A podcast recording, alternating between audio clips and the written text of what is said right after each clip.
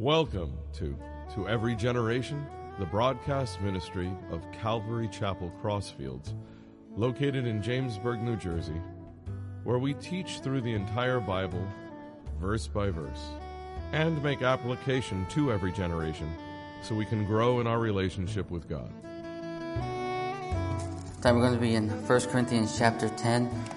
And the last time in chapter 9, we saw Paul talk about his rights as an apostle and his benefits on being a minister. Um, really, chapter 9 is a good continuation of chapter 8 and 10, which we're starting tonight. Follows right along with 8 and 9. So it really reads as a letter, um, just as Paul intended it to be. Um, but let's backtrack slightly to the end of chapter 9 it says, Therefore I run thus, not with uncertainty. Thus I fight, not as one who beats the air, but I discipline my body and bring it into subjection, lest when I have preached to others, I myself should become disqualified. So everything that we have read so far from 8 and that we're going to see tonight through 10 is about all about Christian liberty. We looked at the liberties that you choose to deny yourself to be a blessing to others, but there's another part to that. There's a part about being too free with that liberty, and that is the danger it does to yourself. With what I read there, Paul basically starts that thought, sort of like he's running a race, and notices he cannot finish, he will not be able to finish that race if he's not disciplined, if he's not in shape, if he's not um, ready for it. And we all know that we will not be able to get anywhere if we run a real marathon if we're not in shape, if we're not disciplined in, and practiced. Um, so I was thinking as I was reading this and studying this that there has to be some kind of lesson in this. Because there always is some, some kind of lesson. How do you approach, how do we approach our relationship with the Lord with this amazing freedom but what do you do with that freedom?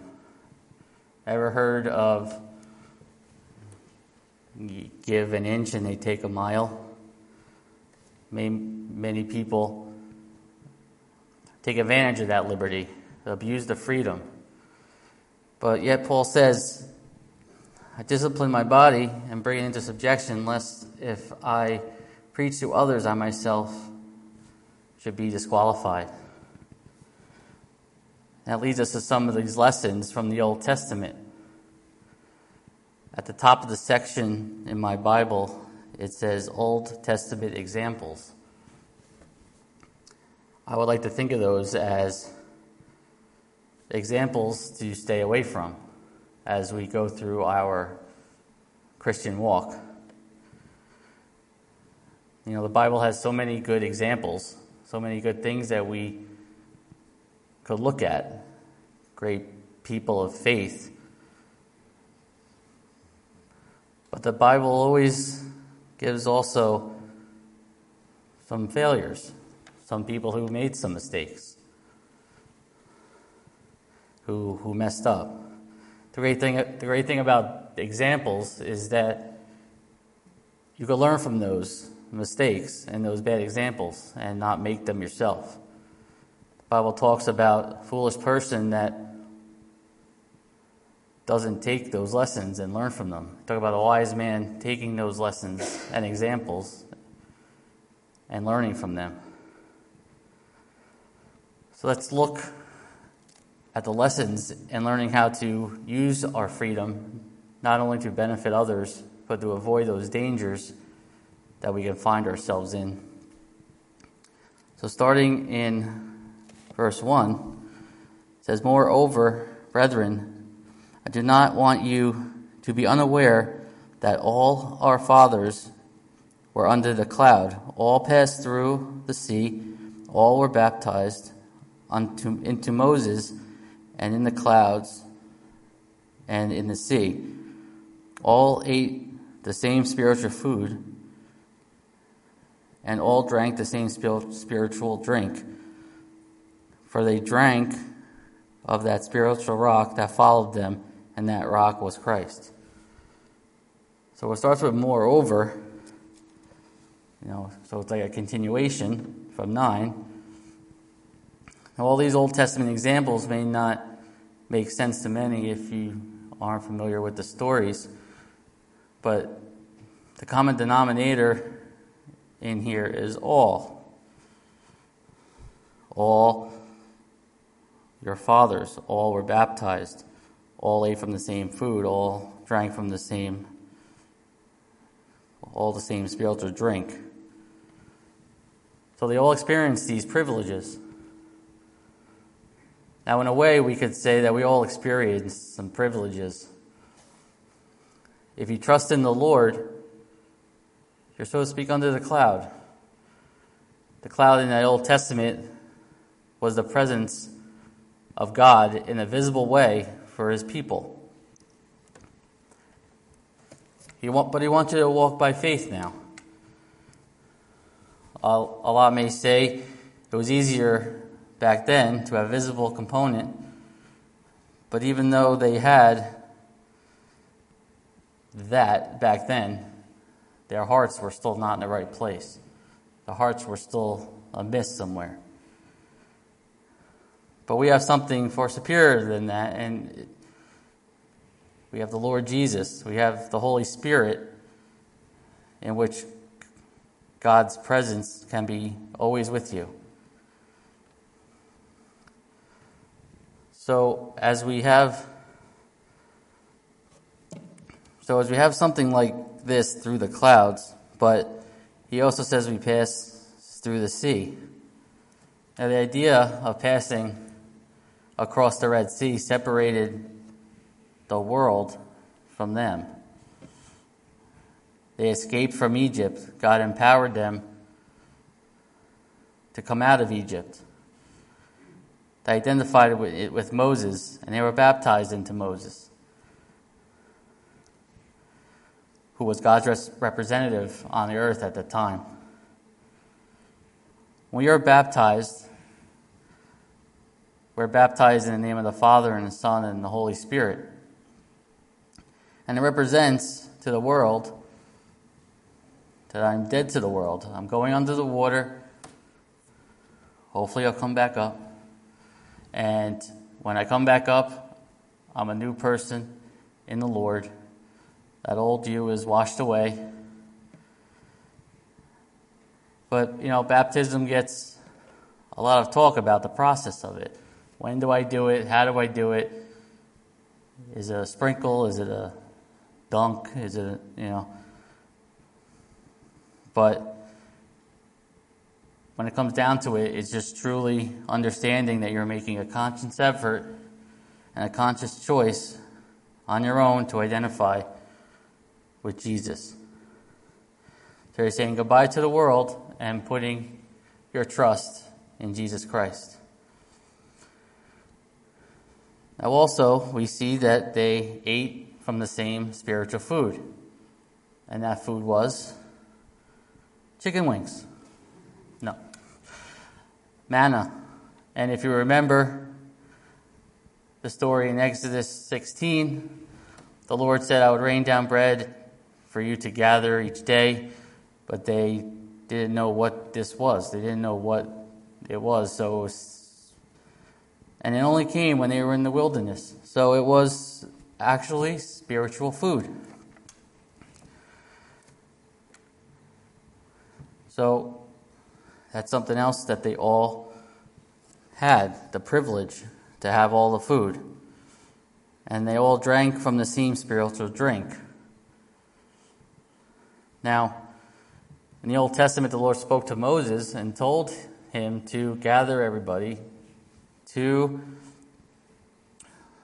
the rock, speak to the rock, and then spike, strike the rock, and water will come out. And so we did. But then later on, which was funny, they all were able to enjoy all this water, all this awesome water that they needed. But unfortunately, later on, they were complaining again that they were thirsty. And Moses again did the same thing with the rock, and it came gushing out again. Leave it Numbers 20. And how amazing is that? How merciful is the Lord that even through all of that doubt and all that complaining, he was still merciful to provide him with that awesome water and all that other privileges. So the rock was a type of Jesus to them who gushed all that water out. Going on to uh, verse 5, it says, But with most of them, God was not pleased, for their bodies were scattered in the wilderness. So it's crazy to think that with all those privileges and with all these blessings, you would think that they will be more pleasing to God, more thankful to God. But yet, they weren't. And what's even more crazy is that there was only two that made it to the whole time through the wilderness. The rest were scattered all over the wilderness. So that really displeased God and disciplined them severely for their never changing disobedience. God struck them down in the wilderness, but that's a lesson for all of us. Being given all these blessings and all of God's kindness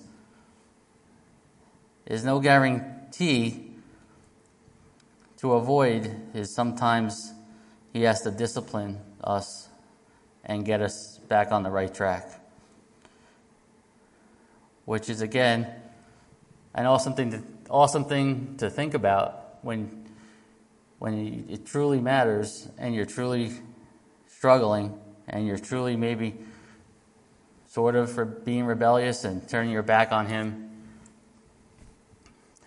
He will always be there to not turn his back on you. And it's very comforting to know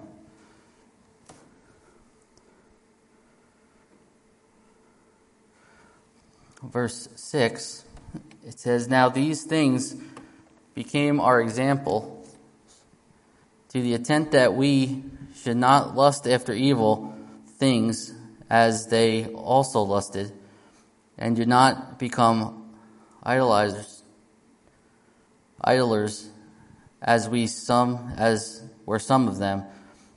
And it is written, the people sat down to eat and drink, and rose up to, to play nor let us commit sexual immorality as some of them did.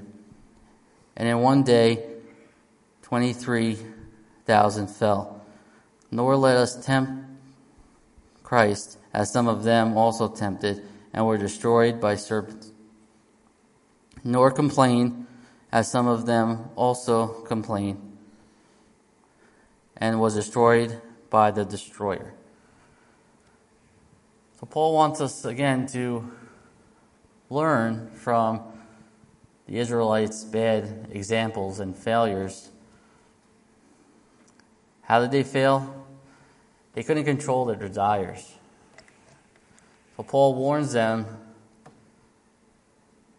not to desire evil things as they did, specifically to avoid idolatry and sexual immorality and complaining led to their downfall. And they can lead to ours as well if we're not careful. That's why we have to continuously be in the Word and continue to. I I always uh, like the verse about um, bad company corrupts good morals. I believe that that's very uh, a good good verse to commit to your heart and to your mind because we could get pulled into a lot of worldly stuff if we are really around people like that. And they don't care about the Lord. And if you and if you hang out with them, it's quite easy to fall into that same mindset. So it's just something you have to uh, be careful of that you don't get sucked into all that. In verse 11, it says, Now all these things happened to them as examples, and they were written for our admitted, admission, upon whom the ends of the age have come.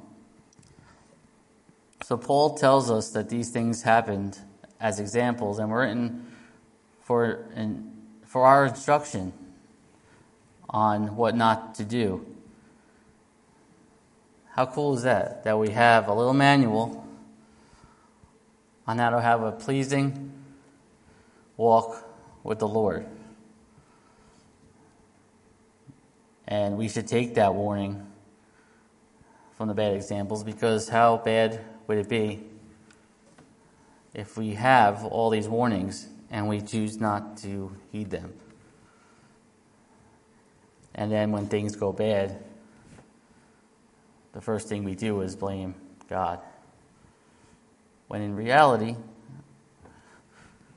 we have to look in the mirror and and sort of change our hearts.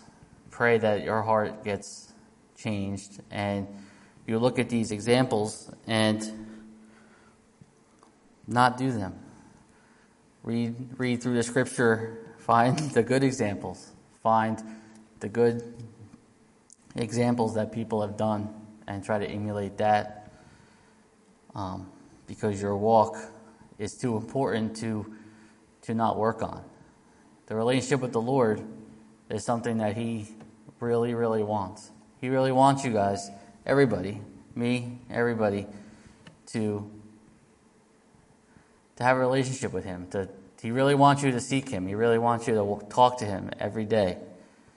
Even if you don't think you have really anything much to say, it's important for to him that you continue to reach out.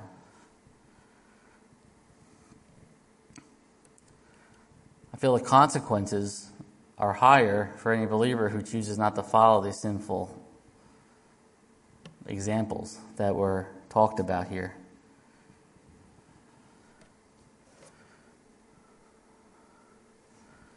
Verse 12 says, Therefore, let him who thinks he stands take heed lest he fall.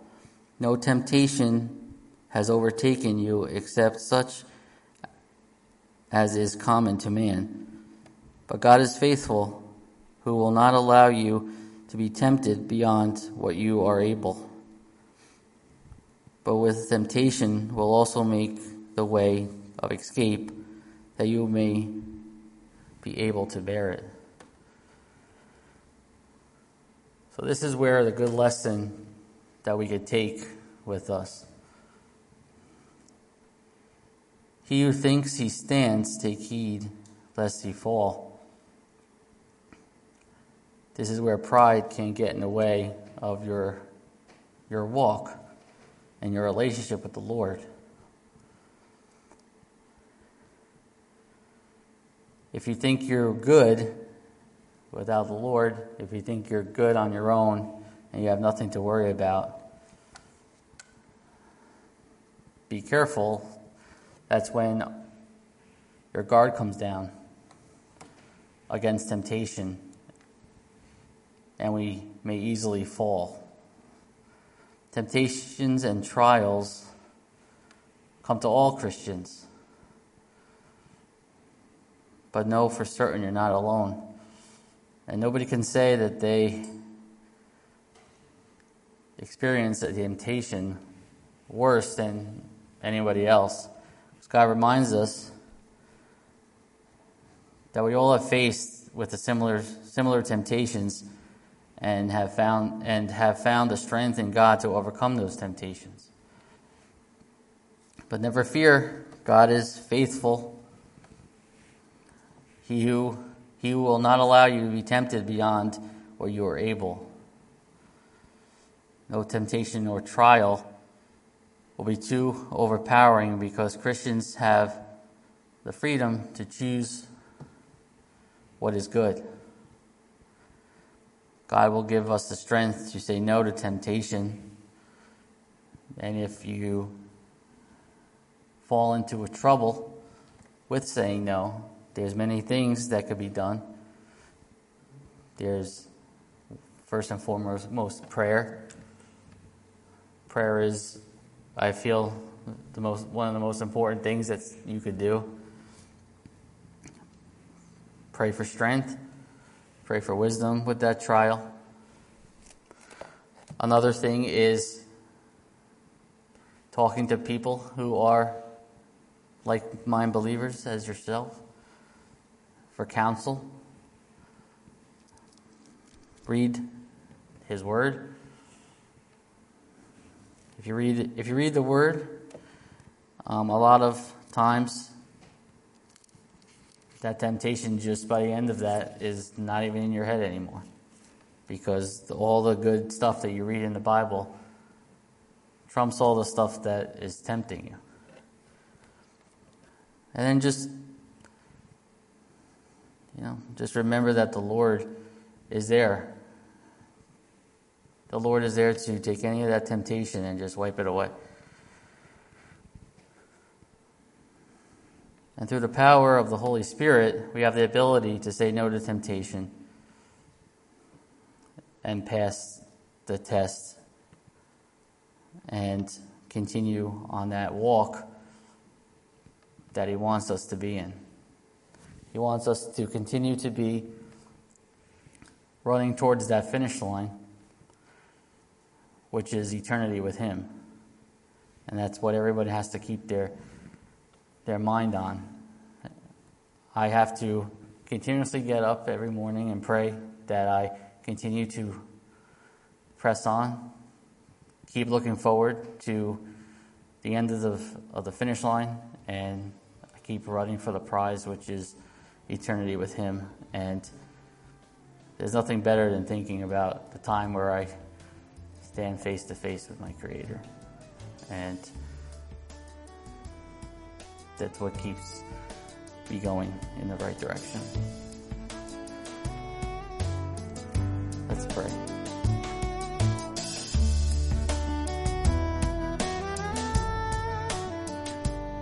You've been listening to To Every Generation from Calvary Chapel Crossfields.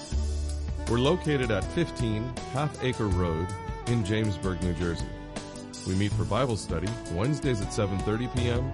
and Sunday service begins at 10:30 a.m. On Sundays we have children's church for all ages in addition to infant and nursery care. You can find out more about the ministry here at Calvary Chapel Crossfields by going to cccrossfields.org. Thanks for listening and may God bless you.